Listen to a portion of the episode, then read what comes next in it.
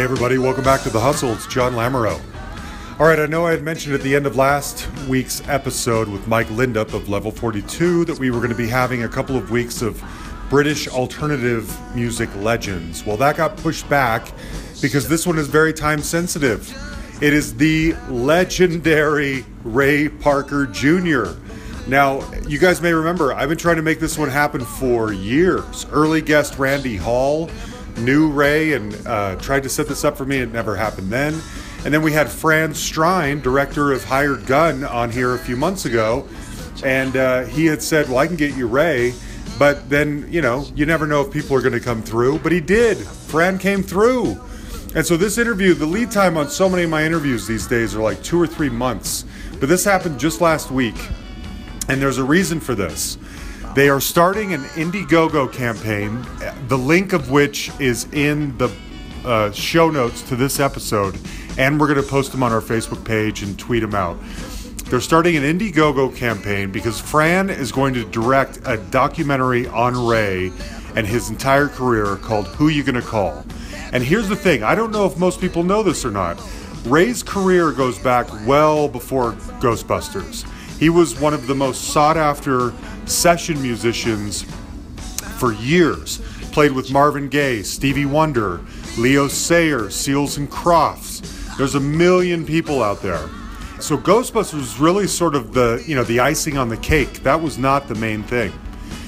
Now, I approached this interview, I had sort of a thesis going into this interview. My feeling was I want to establish what Ray did before Ghostbusters. The Ghostbusters story has been told so often, and I also went under the assumption that you guys had seen Hired Gun and know the story from that, and you may have heard our interview with my interview with Fran, in which case he kind of fills in some gaps on that story as well.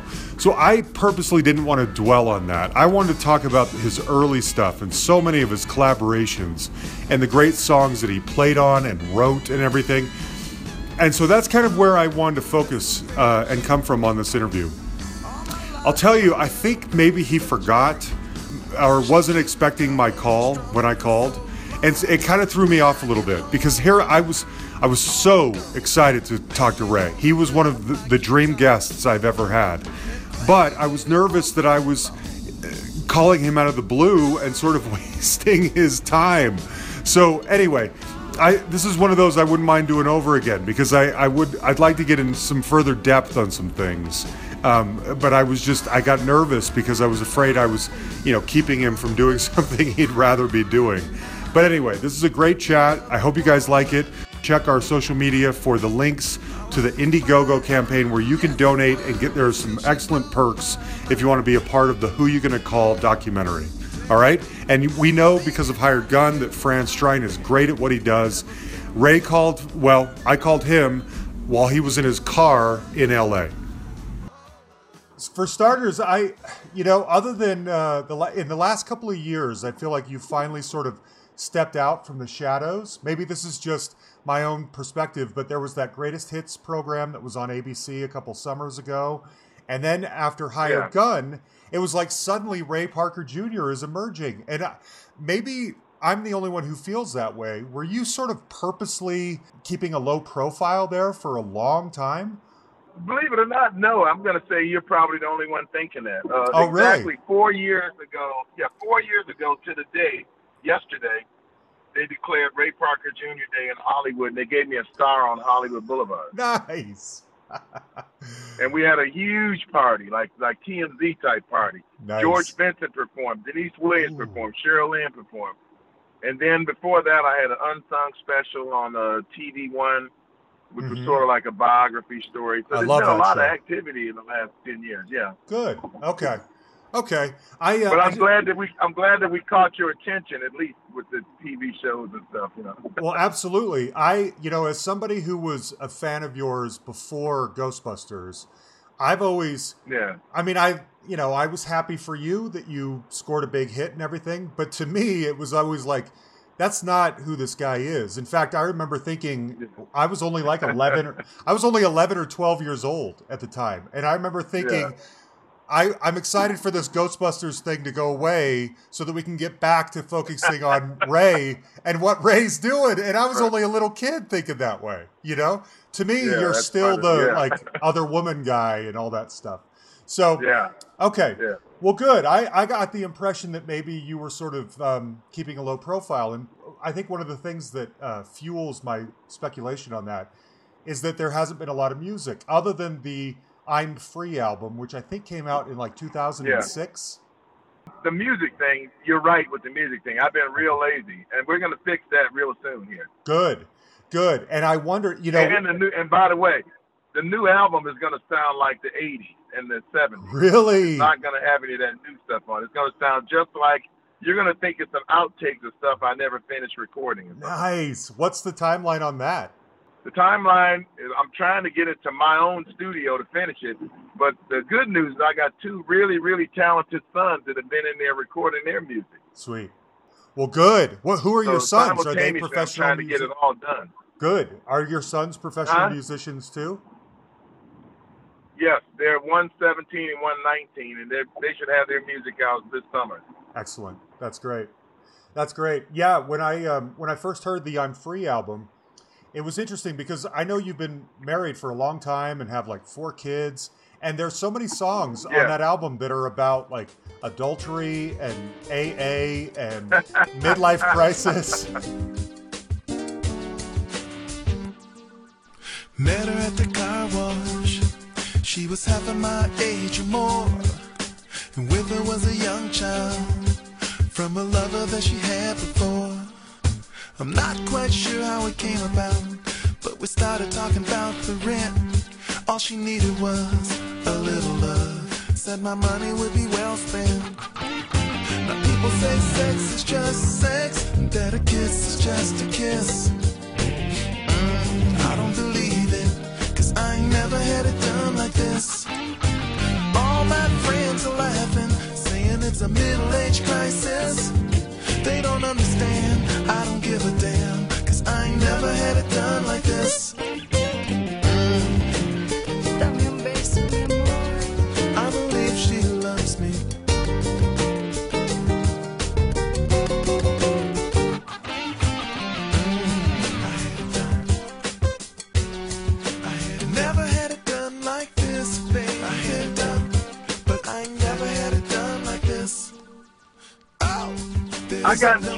That, by the way.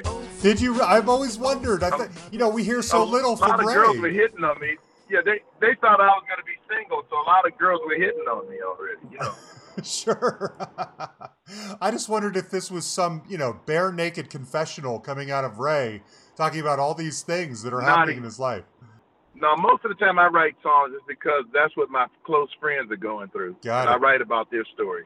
Got it. I'm a little too shy to write about my own a lot, you know. Sure, sure. Okay, good. I've always been curious what the story behind that stuff was. Okay, so I Yeah. want to go back to the pre Ghostbusters days because that's what I that's the stuff I find more interesting anyway. As I've heard you mention uh, uh, on interviews and everything, I don't think people realize how much music for other people you played on, especially in the 70s. Yeah. First of all, are you on Marvin Gaye's What's Going On? No, I was No. too young to do that. But Okay. right after that, I'm on the album right after that. When he did, I, the first record I cut for Marvin Gaye was a political song called "You're the Man." Talking,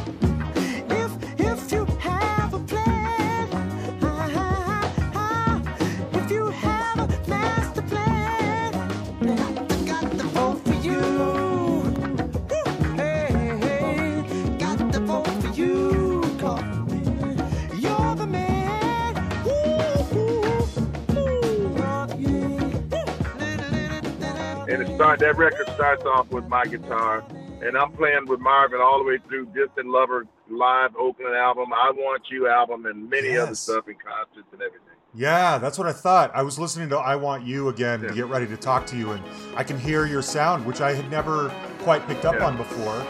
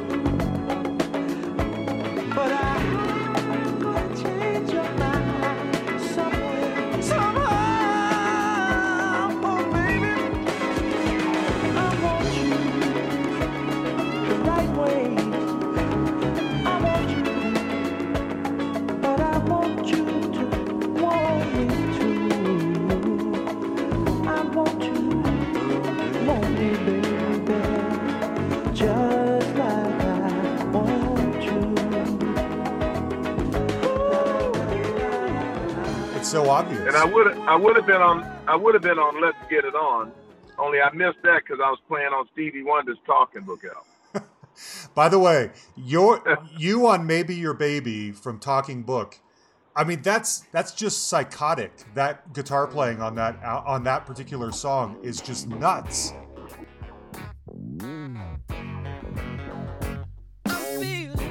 down some kind of lonely.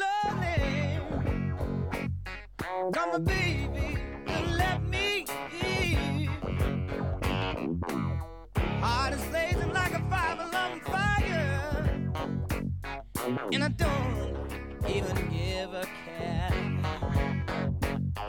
I feel like the world is turning on me. My dreams turn to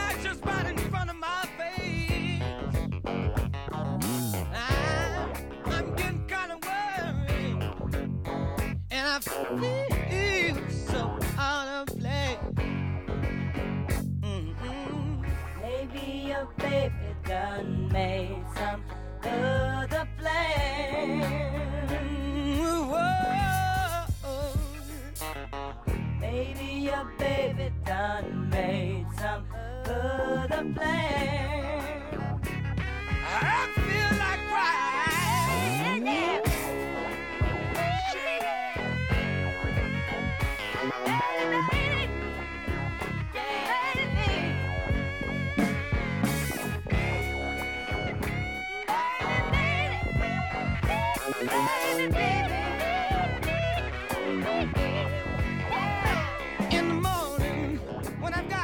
How Back- old were you? Yeah, that was How a lot old? of fun back then. I, I bet. Eight- 18 years old. Really? 18. Man, so how did Stevie? Where did you earn your bona fides? Where did somebody discover you and decide I want this kid on my albums? Where did it start?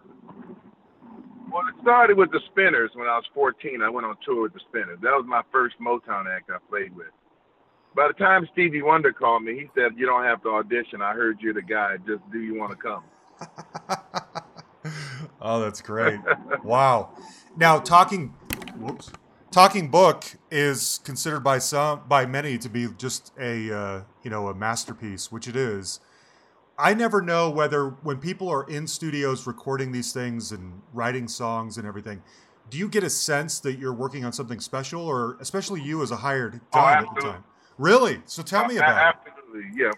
When I, when I hung out with Stevie Wonder, well, let me put it this way: when he cut "Living for the City," I was there from the beginning when he wrote the song to the end of when he finished recording it, and that's Wow. just something I will never forget. I mean, I saw him put the piano down first and layer the instruments and the whole thing, and it was just spectacular. And I- you knew it was going to be something special. Yeah. Amazing. Wow. To what's uh what's his process like? You know, I mean, is he? Because I know he plays even a lot of the instruments on his albums. Shockingly, so what is he Yeah. just in a studio, played kind of tinkering with things? on that- Okay, On that on that particular song, he played all the instruments. okay, yeah, he's so great. He's so great. And then another one I wanted to ask you about was Michael Henderson. I really like Yes. Michael Hen- Henderson, and there's that song "Yours Truly Indiscreetly." Is that you going nuts Mm-hmm. on the compu- on the guitar at the end? I'm, I'm pretty think it is. Yeah, most of Michael stuff I'm playing guitar on a lot.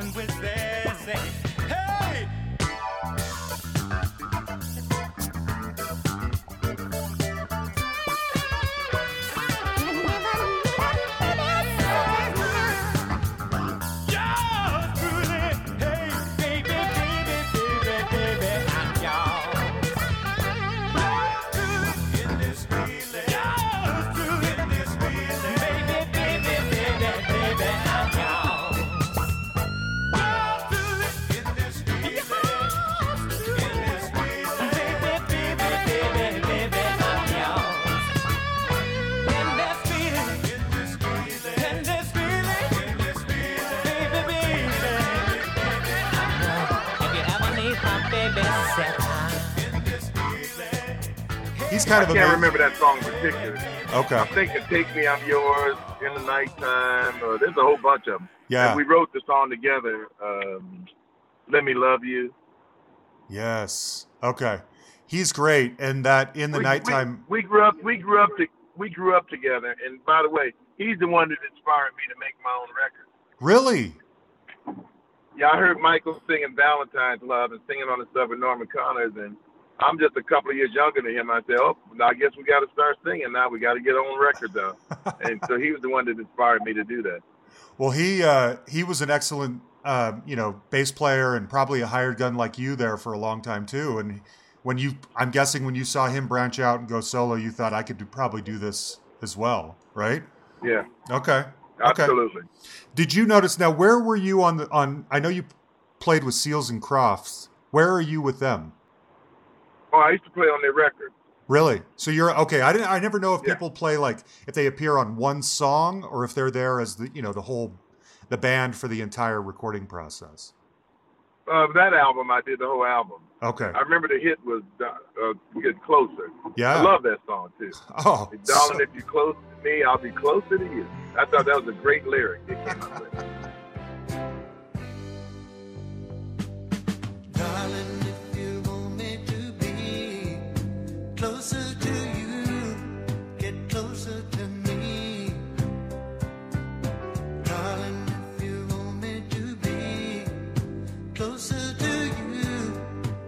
closer to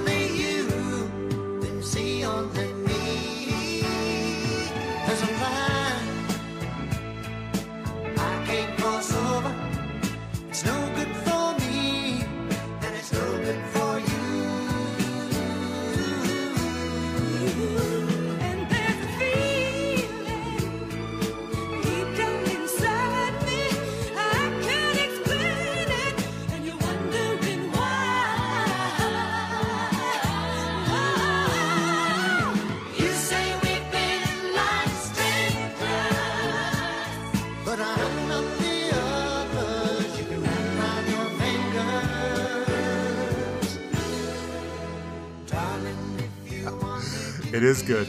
Did you ever find, um, and hopefully this isn't too insensitive a question, were you able to sort of cross genres and even races? I mean, was there, did you find yourself playing primarily with black artists or was it across the board? No one really cared back then. I, no one really cared. I played everything. I played with Freddie Hubbard, Herbie Hancock, Dizzy Gillespie.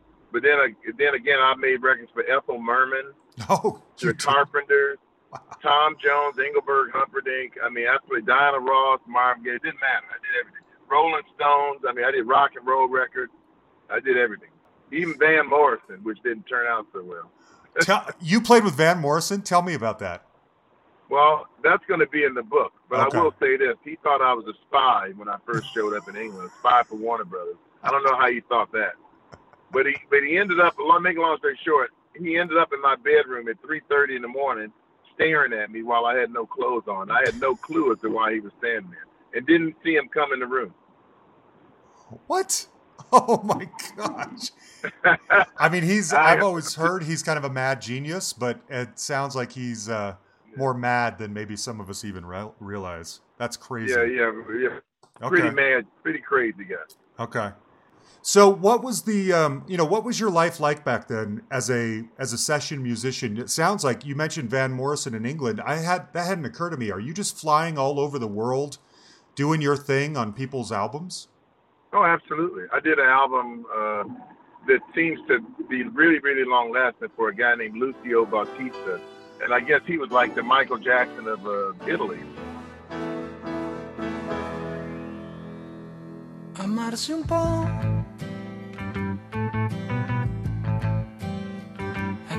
Come bere.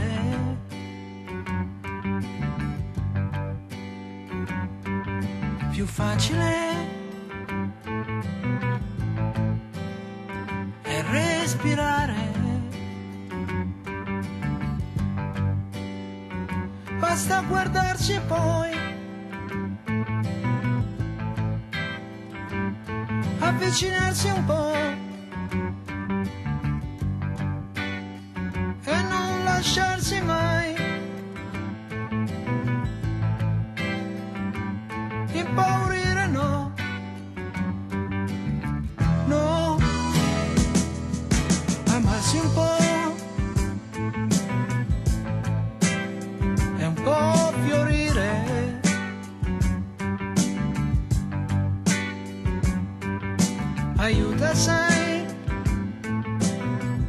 was a big TV show in Italy that was celebrating his 10 year anniversary, I guess, since he passed. And believe it or not, they flew me first class all the way to England. I mean, excuse me, to Italy. Put me in a hotel, limousine, toured me around, and all they wanted me to do was play one guitar lick on the TV What? show that I got played on the record. Those were the days when there was just cash Yeah. everywhere to pay for that kind of stuff. Yeah, Oh, played one guitar lick. Okay. And then uh, I didn't know until Hired Gun that you had written "You Make Me Feel Like Dancing" by uh, Leo yeah, Sayer.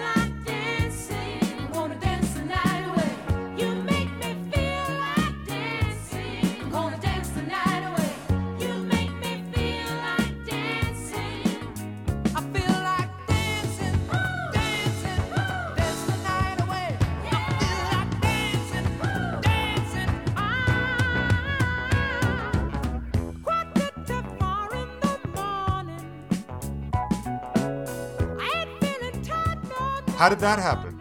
Well, I was in the studio with Leo. I did all his records and all of the records for Richard Perry.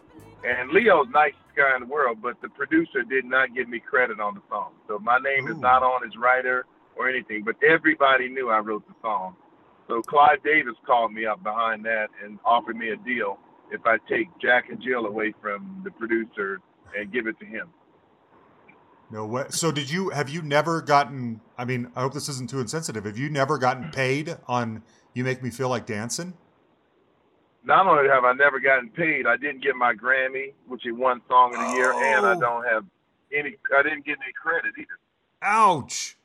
Oh, that's not right. And not and, and not only did I write the song, but I put the band together too, and it's me playing on it. Really? Oh, oh, that's Yeah. not fair. Oh man, how do you bounce back from something like that? At the time, are you just like, well, that's that's the business that I'm in, and it's the way it goes? No, at the, time I was at the time I was majorly depressed. I bet.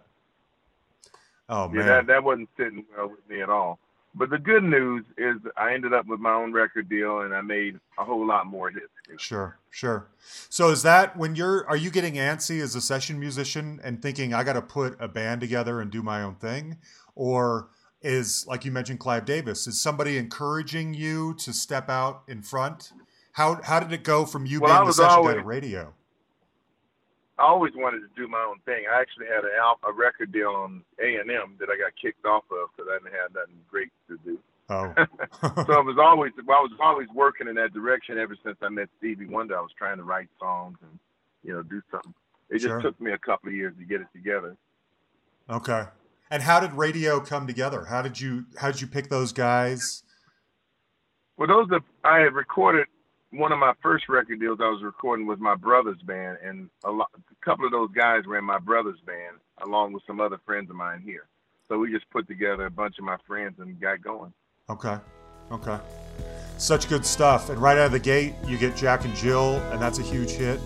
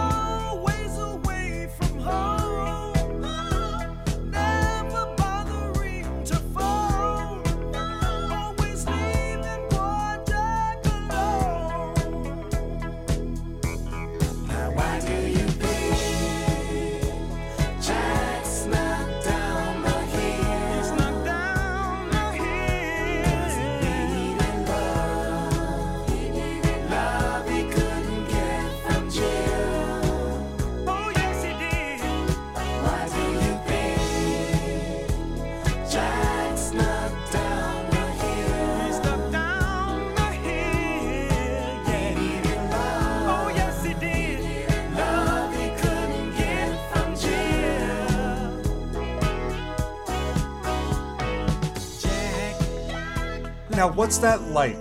I mean, paint me a picture, if you don't mind, of what that is like when you go from being the behind the scenes guy that everyone loves and calls to being the front man of a really successful group.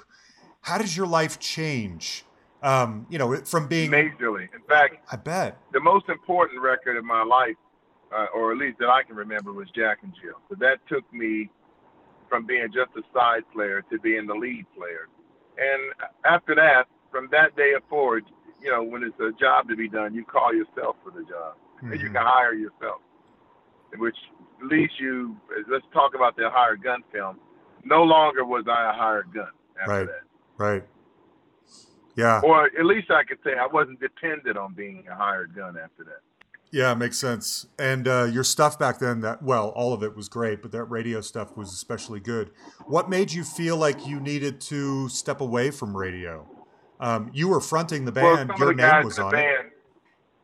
Yeah, but first of all, don't feel like I felt like I had to step away from Raydio. Guys in the band kept leaving, or the, Mm. the personnel kept changing, and Clive Davis said he's selling me, so he wanted to put my name out front. Okay. It really wasn't me. It really wasn't me pushing for it. It was more Clive Davis because he didn't he didn't really like the idea of Raydio in the first place. He just wanted the first album to be just me. Ah, okay. Okay. Was there a comfort uh, level to being in a band first before stepping out completely by yourself? Was there sort of a, you know, we're sort of still a team or a tribe here, and that's that Uh, makes it's even more so than that. I grew up as a musician playing in bands, so I just felt comfortable with a band. Sure. I thought the idea of having a band was a cool idea. It had never really occurred to me to just make the record under my name, period, okay. till later. Yeah. Then I got comfortable with that. But my original, if somebody had asked me at 15 years old, what's the, what do you call success? It would be having a hit band, having, you know, putting a band together, having your band explode. That's where it's at. Okay. Okay. So then um, A Woman Needs Love, that becomes a huge hit as well. A woman needs a love just like you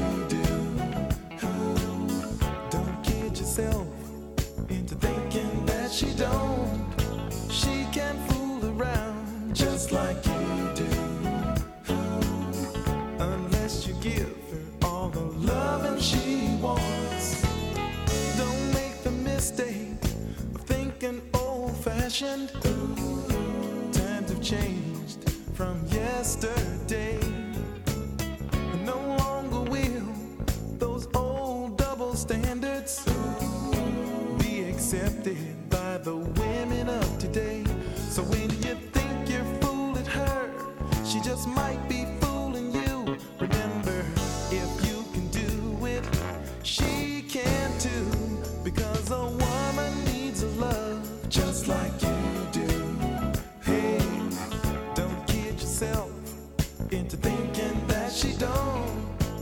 And that by, by that point, I think you're Ray Parker Jr. and Raydio.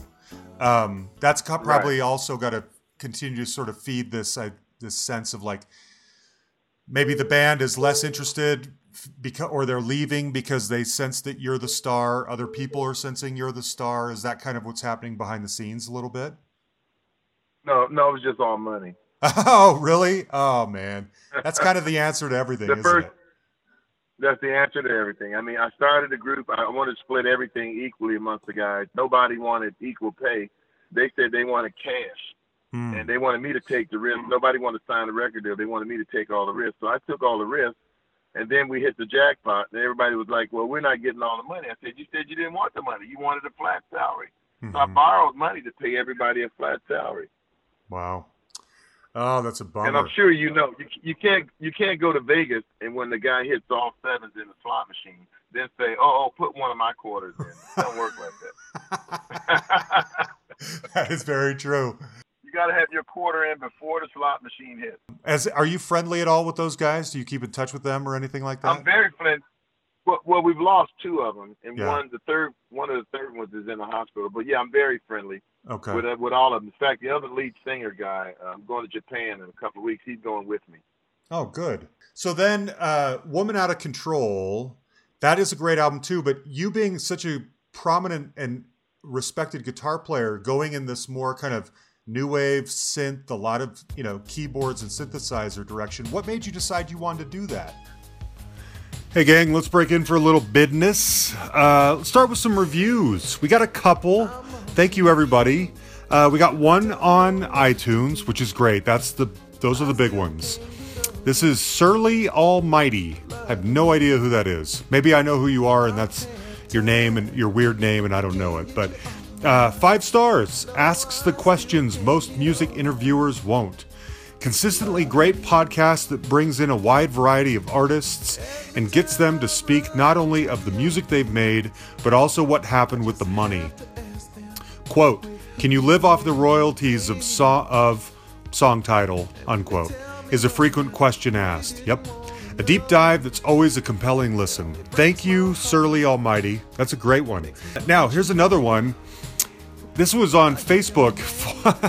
I love this. James Milton. I don't think I know James. Hi, James. Thank you. Four stars, not five, four.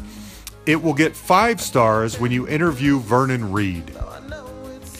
I think that's genius. So let me tell you, I uh, have reached out to Living Colour maybe twice. I will admit, I've usually gone after Corey Glover, the lead singer. I think his story, I'm a little more interested in his because he did some acting. And it seems to me if you're the musician, if you're someone like Vernon Reid, during your downtime, you'd probably still be able to like play on other people's albums. Same with Will Calhoun or Doug Wimbish, any of the other guys in the band. Ideally, I would love to talk to the original bassist Muzz Skillings. That would be like a holy grail type get. Uh, I don't know how to find him or if that's even possible, but thank you for the four stars. I will promise you that I will continue to try to get Corey, and if Corey never comes around, then I'll go for Vernon, and if Vernon doesn't come around, I'll go for one of the other guys. Now, let me give you some shares. We've had a lot, the last two weeks have been really good for us. The Steve Kil, well, the last three actually. Brian Howe was great. Steve Kilby was really great, and Mike Lindup was even better. Um, and he got behind his, which just shows, just goes to show that if you, if our guests promote their episodes, people find us. And then thankfully, I think they go back into the archives sometimes. I mean, I can see it when they do it. So Brian shared his and Mike shared his, but that's it for lately. Okay, so shares, and uh, I think I may have forgotten some people with Steve Kilby too, and I, for, I forgive me if I do, guys. What happens is I see a little thing there that says like 20 shares on my Facebook post, but then it, it won't show you all 20. It'll show you some, and then at the bottom it says due to privacy concerns, we've had to hide the hide the rest or something like that. So there's I don't I don't know how to make it so that I can really get accurate information, but this is what I have. Grown Up Rock, Sonny Pooney, Jed Bodwin, love Jed, Bud Verge, Kerry Carlson, Adrian Perks, hope I'm saying that right, uh, Mike Lindup, Jay Sabluski, Curious World Podcast, our buddy Vandal, uh, Smidge Kurtlebaum of the Gunk Podcast, love Smidge. I was on the Gunk po- Podcast a few months ago, that was fun. Uh, Julie, just someone retweeted it named Julie. Thank you, Julie. Kimberly Grover, Save Rock and Metal, Jason Simons, Nigel Walters, and IC Greg.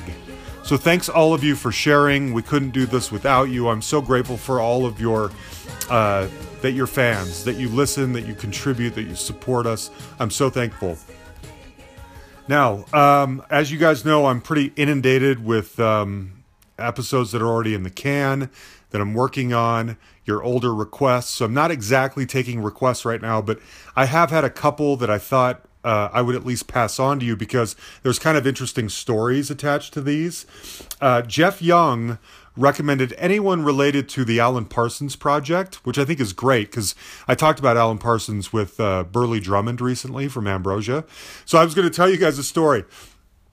Uh, the one and only time, and there shouldn't actually have ever been even one time, but there was, that I contacted somebody to come on the podcast who turned out to be dead was when I contacted former Alan Parsons vocalist Eric Woolfson.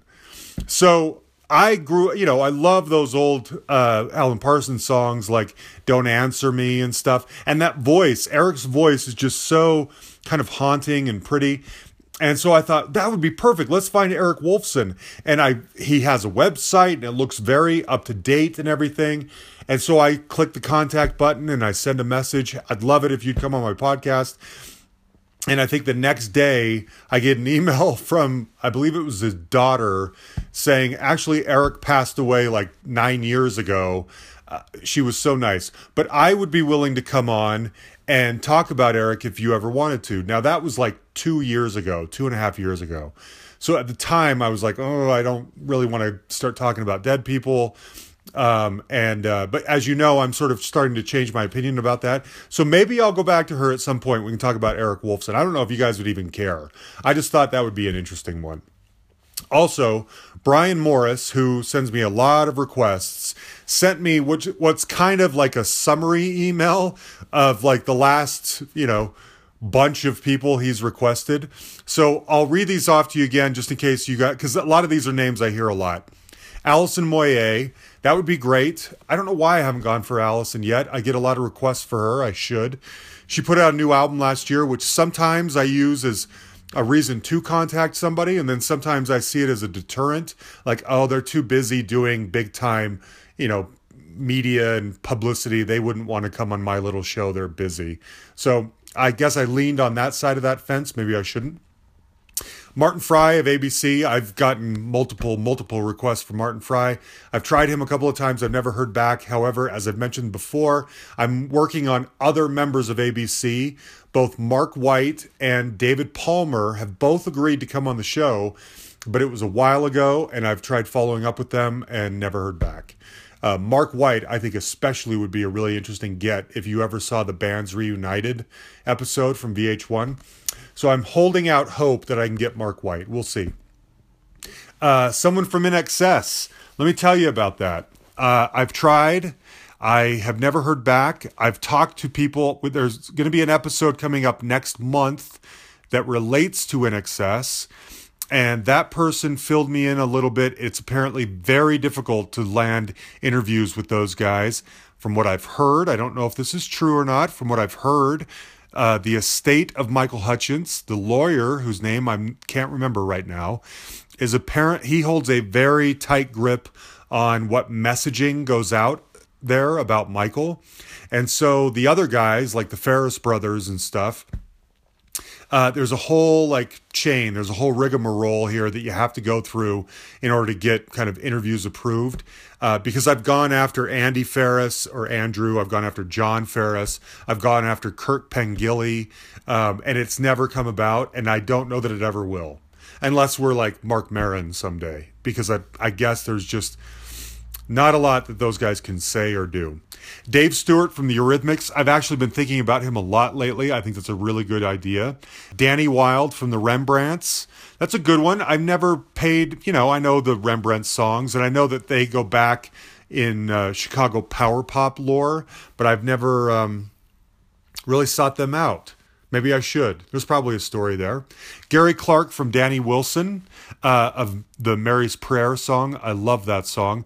And I I either went after him or almost went after him a while ago because Martin Brammer of the Kane Gang, who was an early guest of ours, is friends with and works with Gary Clark. And I think he put in a good word for me and I followed up and nothing ever happened. I don't remember exactly. I should try that one again. And then last but not least, he's asked for Eddie MacDonald of The Alarm many times. And I have reached out to Eddie MacDonald many times and never heard back.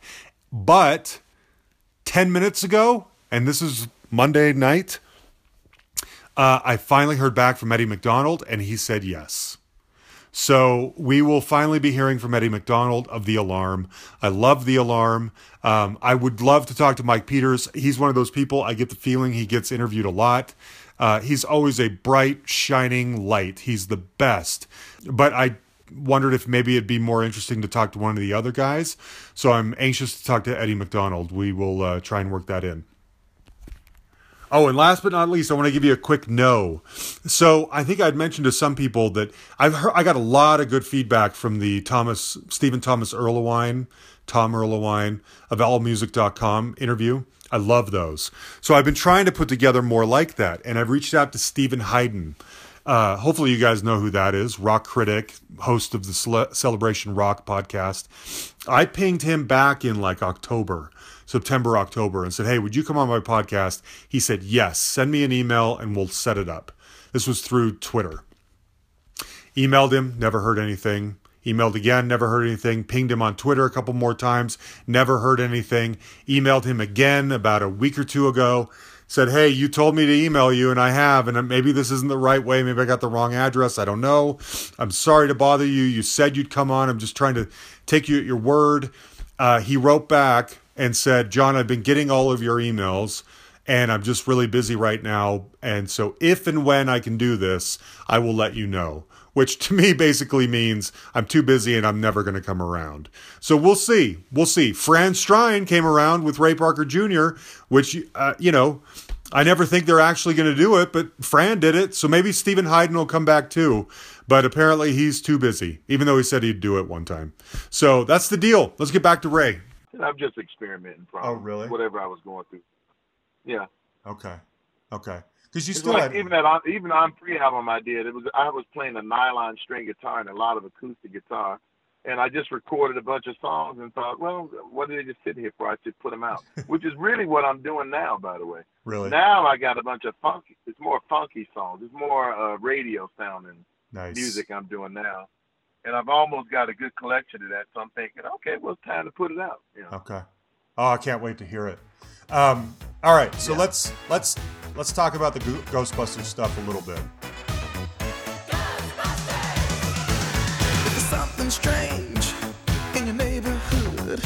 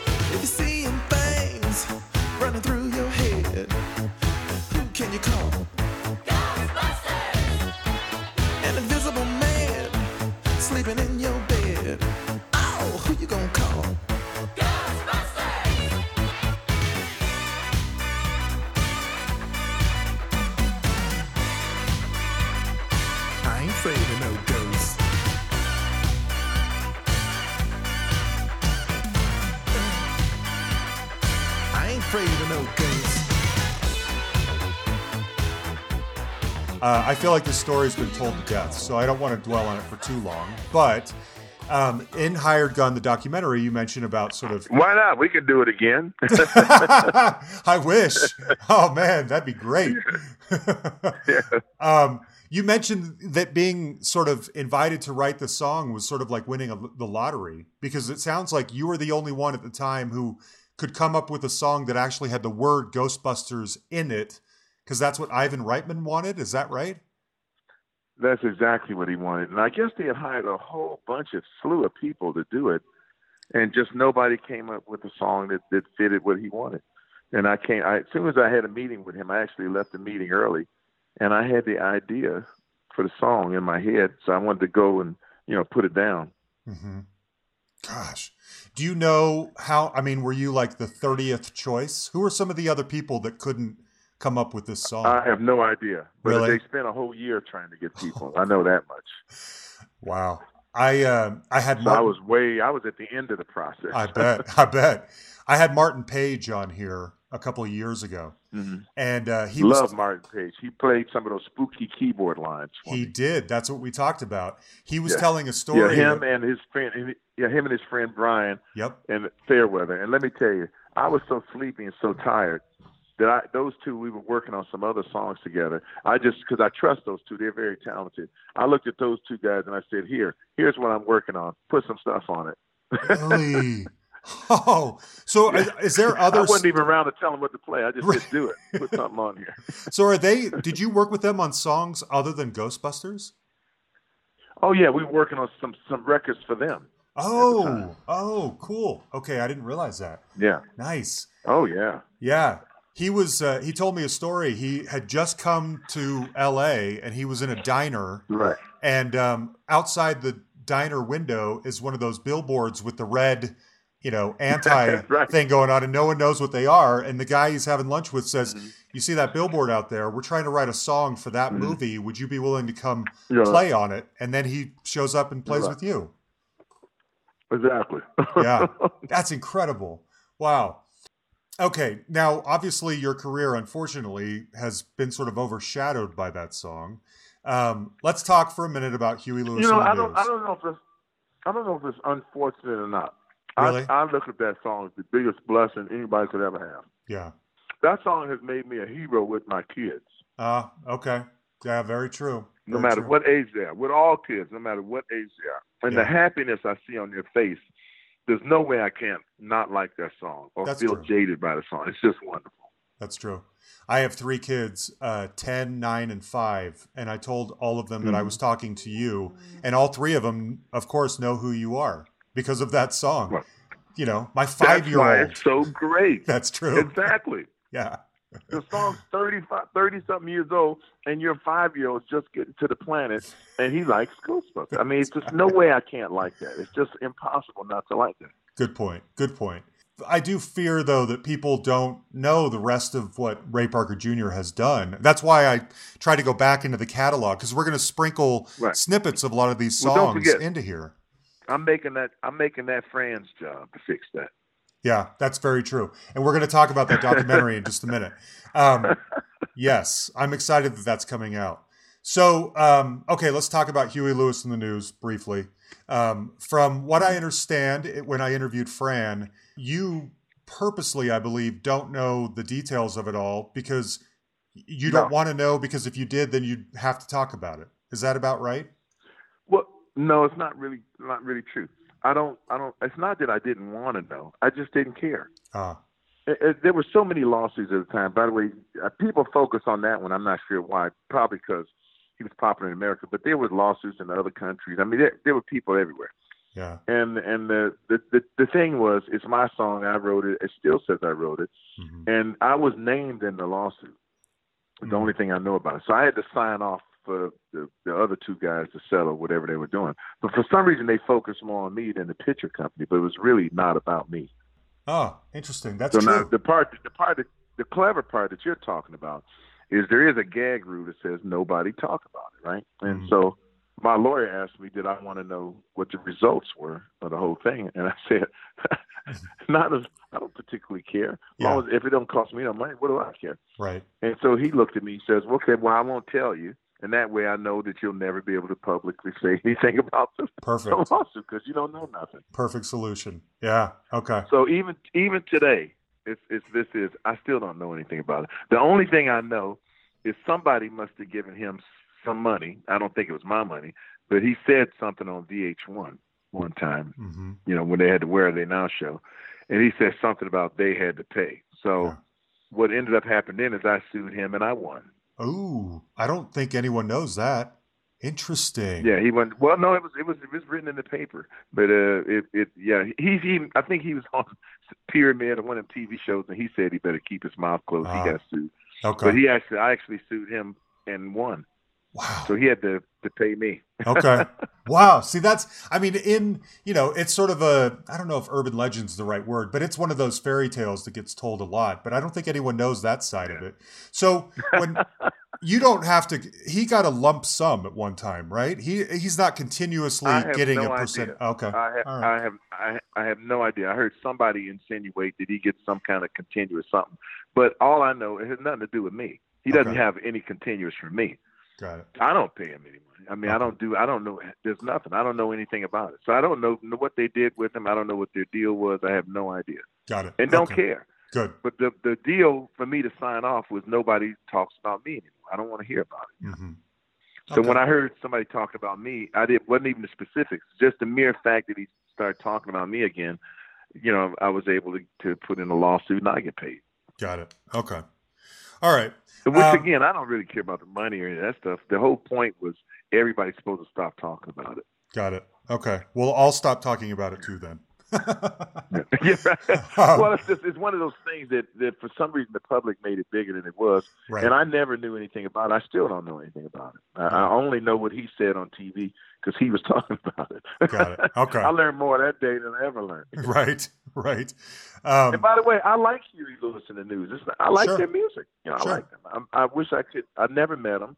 I think we were in Germany one time, and I was going to invite him out to dinner, and that never happened. But I mean, you know, I, I think it's too bad that things turned out like they did, because maybe I'll never meet him or never be friends with him, and it's probably too bad. Who knows? We might have write a gross, may, may have been able to write a, song together, Yeah. and do something great.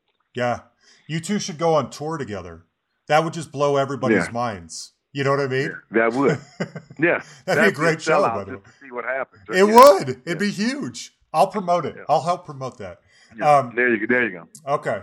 So So I think it's too bad that he took it whatever way he took it because I really never did anything to you know against him or for him or whatever. I think his problem was with the film company. So I, I think that's just too bad. You know? Okay. Okay. So I want to talk about after that. So Sex and the Single Man Yeah. comes out a couple years later, a year or so later. And I remember so well being in the car. I'm, my mom is driving me and my friends home from something. And uh, Mhm. And uh, "Girls Are More Fun" is my buddy Dave and I's favorite song at the time, and it comes on the radio, and the whole car stops, and we all sing the song, and it's just this moment of like, yes, the best, the, our favorite song with our friends in the car with my mom.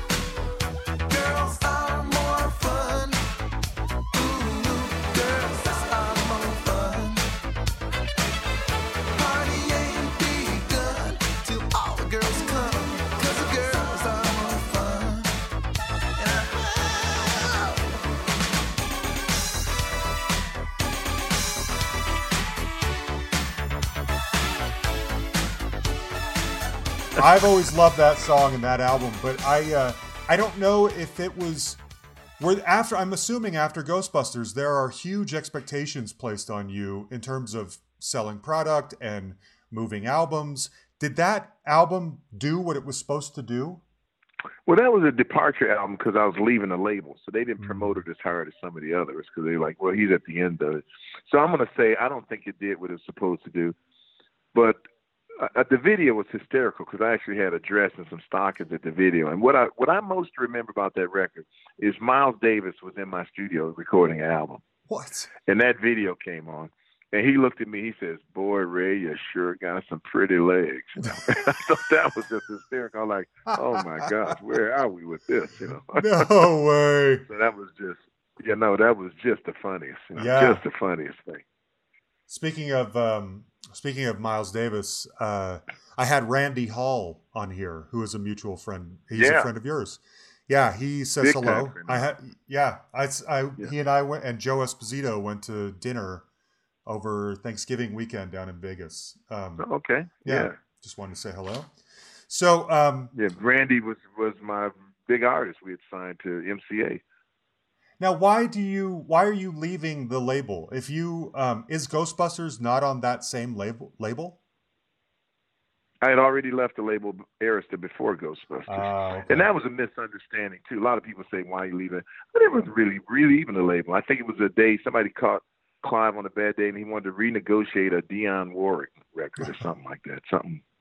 I mean, it was something that didn't really make a lot of sense. And next thing I know, I had signed a deal with somebody else because they had offered me a lot more money. Then he offered me the money at the end of the deal. Next thing I was on another label. But I still stayed really good friends with Clive, and I'd always go by and see him all the time. But I never really wanted to leave in the first place. Yeah. That just seems silly to me that after you've just had this massive success, you're planning on leaving the label and you kind of give them one more album before you leave. I would think people would be fighting to have you stay at that point. Yeah, well, the one more record I gave him after I left was Ghostbusters. Oh, I see. Okay. I got the timeline uh, mixed up. Okay. Yeah. Got it. Okay. So I'm, you know, I'm curious about something. When it comes to having a success like Ghostbusters, is the money a de-incentivizer? I mean, you mentioned earlier at the beginning of our conversation about having been a little lazy. You can afford to do that because of Ghostbusters. Do you find that? I mean, you're probably still creative in your own way in maybe your home studio, but the motivation to get out there and tour and write new music and put out albums, does that get lowered when you've had a success like Ghostbusters?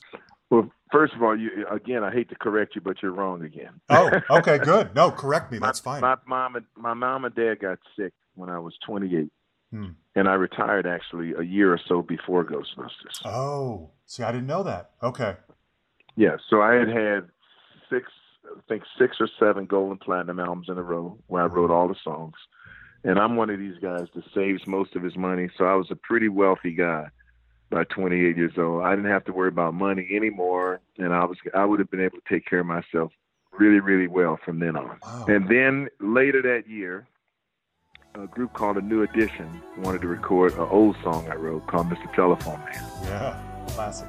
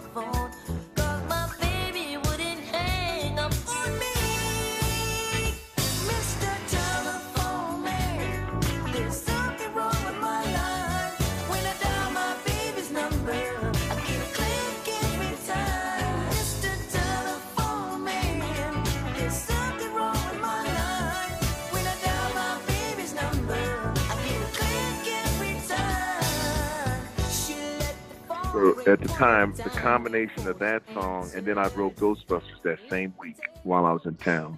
Oh, So that was so those Wow. were both my bonus songs. But I was well and fine and good long before that. huh. I had no idea. So you had put in a good like 10 or 15 years by that point and just thought, I don't oh, need Oh, yeah. to, Oh, I'm absolutely. good at this point. Okay. Yeah. Okay. I can go hang out with my mom and dad in Detroit. And and remember, before Ghostbusters, I signed a huge deal with Geffen that would have brought me, you know, just the money from that deal alone, I could have retired. Oh man, those were the days. And so there's no there's no lack of retirement or anything to to because of money. By the way, for me, music was never is never money anyway. I play music because I love the music, Sure. and a true musician plays the music because we love the music, and we hope that we make enough money Mhm. to not have to get a job. So we have to stop playing music. Right. Right. So Right. that's the real truth of the matter. Okay. So once you get enough money to play your music, uh, every musician is already happy to to the umpteenth degree. So all I want to do is go back home then and take care of my parents. Okay. Well, and, and you have the financial freedom to do that based on your hard work and And success. financial freedom to do that. Yeah. Good. Okay. And so then when Mr. Telephone Man came, and then when Ghostbusters came, that's real super. Now we talk about a lot of gravy on the stage Yeah. now. Got it. Okay. I had not. I was not aware of the timeline. That's man. What a bonus. I lived I lived in Beverly Hills next to Frank Sinatra years before I cut Ghostbusters. No way. Ah, that is incredible. Good for you, Ray. Yeah, like four years. Four years before I cut Ghostbusters, I was living next door to Frank Sinatra. That is nuts. Good for you, man. Yeah. Um, okay, so only a couple more albums, you know, over the next few years. Uh, I really like "She Needs to Get Some" off your last, well, last album. Oh with yeah, Blind yeah, Fruit. yeah.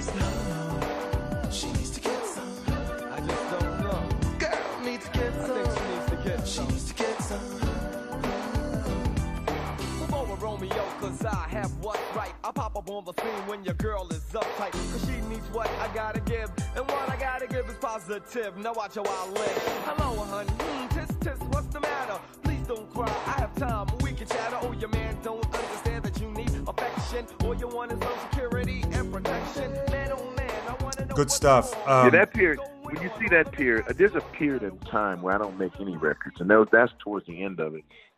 And reason being is, again, my mom and dad were passing, okay. and, and it was just not a happy time. I mean, every song I wrote, I listened. I listened to the to the music I wrote then, not even the ones on the records, but some of the ones I didn't release and other stuff. the- Everything is too slow. Really? it's just that period of yeah. It's that period in life where I'm, I'm I was unhappy. My parents. Yeah. gone. Yeah. I just was. It was just. I could not get going. I listened to the music now and be like, okay, that's that period. I, I know exactly what's happening there.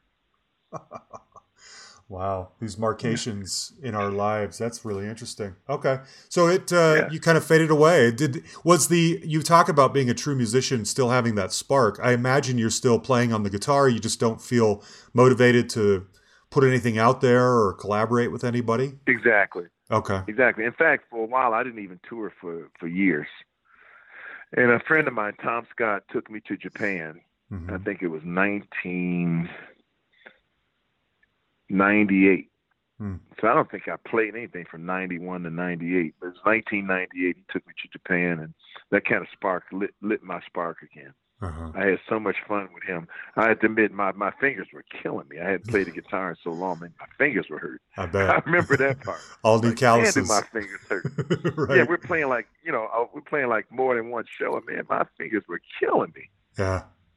And that's and I remember telling him at that moment, I said, you know, you guys can laugh at me now, but uh, this I'll never be this out of shape again. I mean, I was really, literally out of shape, just out of shape. I believe it. Couldn't hang, you know. Yeah. Yeah. Yeah. Well, I don't think the public knew, but it didn't matter. I knew. Sure. Okay, so tell me then. Let's talk about this documentary. That um, there's, from what I understand, the there is a, a an Indiegogo funding crowdfunding campaign that started, I think, yesterday, which was what Mhm. March sixth, I think. And um, Yeah. so what's going on? And March 6th is Ray Day in L.A. By the way. Is it really? Oh, that's great. Yes, that's the day I got my star in Hollywood Boulevard. Perfect. So Oh, that's right. You mentioned that. technically Ray Parker Jr. Day in Hollywood. Yeah. That's amazing. So tell me about the why. Why now? Are, it, were you waiting for someone to come along to kind of tell your story No. to, or what's Nope. uh, what happened? No, we just he just walked we just walked into a brick wall and it was there. when we hit it, it was there.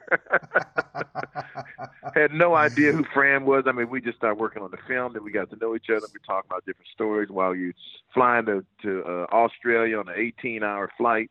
So you know, just just happened. yeah.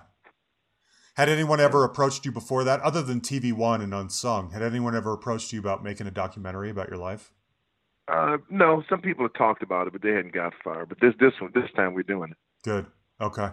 And what are the parameters? I mean, how much uh, are you at? I don't know much about the crowdfunding world. Are you at liberty to say how much you're hoping to I raise? I don't know or- anything about it. don't? I, Okay. I don't know. How, how about this? I know Z less than you know. All this stuff is new to me. I'm like, I'm like a website where people send in and you make the film. I said, Are you sure you want to do that? I Right. mean, but he says that's how it's going. So I'm learning as we go along. I don't know anything about it. Okay. Okay. Well, I'll put uh, information on our website and Facebook and social media and all that stuff so people can donate if they Yeah, want. the, the only thing, the only thing I know about is I have a son who's starting an internet business, and he used the same site. He Hmm. says, "Oh yeah, Dad, that works. That's so and so." So he was explaining to me what it was because I'm sitting here like, "What do you mean you do that? I don't understand what you guys are talking about." Yeah, Right. Oh, that's great. Okay. Well, hopefully they're very I'm soon. from the old school. I'm from the old school like you. I mean, you got to make your money, you pay it. I mean, you know, That's right. I know. Seems all, weird. All this new stuff is new to me. Yeah, yeah, it sure does. Um, okay, so I want to know. I want to know eh, when you look back on your career. Number one, I always ask people two of the same questions. One, if you have any regrets about a decision you made somewhere along the line that maybe you wish you hadn't, or things would have bounced a little differently if you hadn't.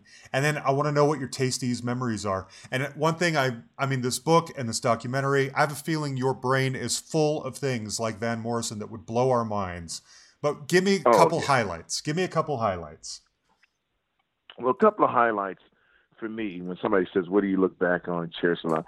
I, I, I, the the Stevie Wonder period is just monumental. That's Yeah. just it's like somebody took my head and turned it in the other direction and said and kicked me over that way. Go that way. Don't go this way. I mean, it's just really it. it's the only way I can describe it. It's just a life changing moment. Like you know, just totally different. Yeah. Uh, working with Barry White and Gene Page, those those years were just unbelievable years that were different too. When somebody says regrets, uh, I regret. I, I, I sort of regret not having. I mean, I regret having kids outside of marriage. Mm. You know, because it just would have been easier if all my kids had just lived with me from day one. They all end up living with me anyway, Sure. but it took some some doing, okay. and that and some of that was painful. Yeah. That was about the only painful parts of my life. I, I think it slowed down the production of music too. Okay.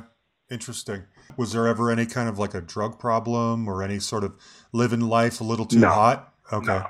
No, no, no. The, the, that's a, that's one of the blessings that I have.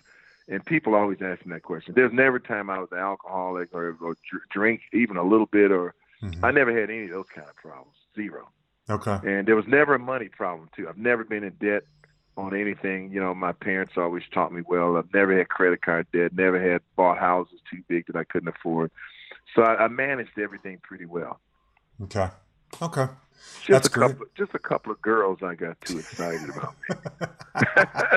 well, it's very apparent. most people say, "We'll forgive you for that." Of course, it's apparent in your music. When I was going back, because I, like I said, I've been a fan since way before Ghostbusters, and uh, I've been going back listening to a lot of your music lately. And the word that keeps coming to mind is rascal.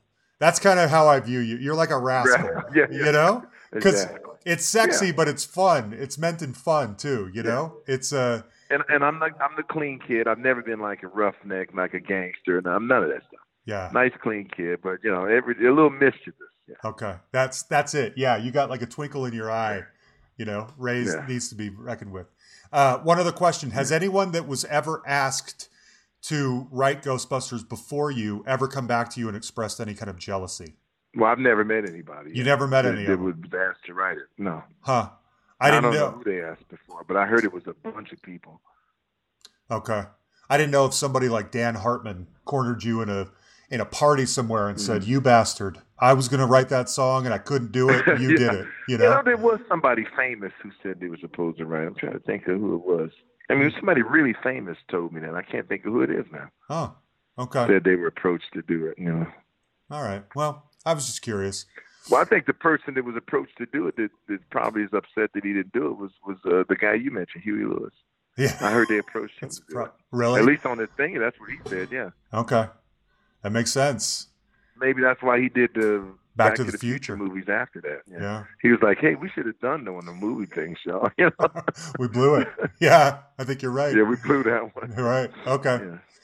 All right. Well, uh, thanks for talking with me, Ray. I love you a lot, and uh, I, I, you're one of my earliest musical memories. And um, even aside from Ghostbusters, I just think you're the best. Yeah. And so, thank well, you very thank much you for so talking much. to me. And, yeah, thanks for all your help, and and to the people, I love everybody, and I'm having a wonderful time. Just, I mean, just couldn't be happier. I'm a happy guy.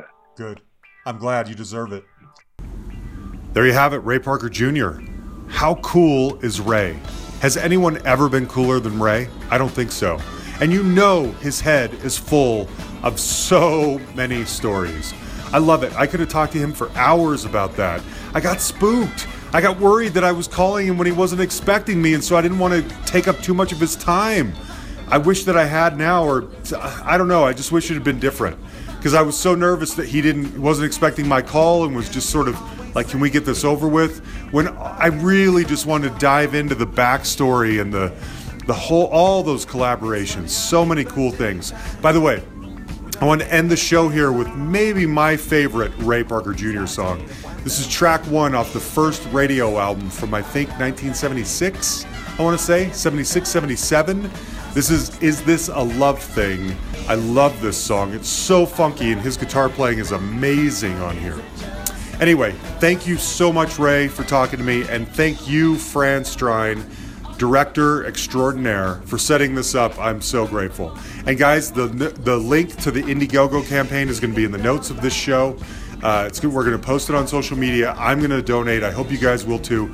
I would love to see a movie based on Ray Parker Jr. I think that'd be amazing.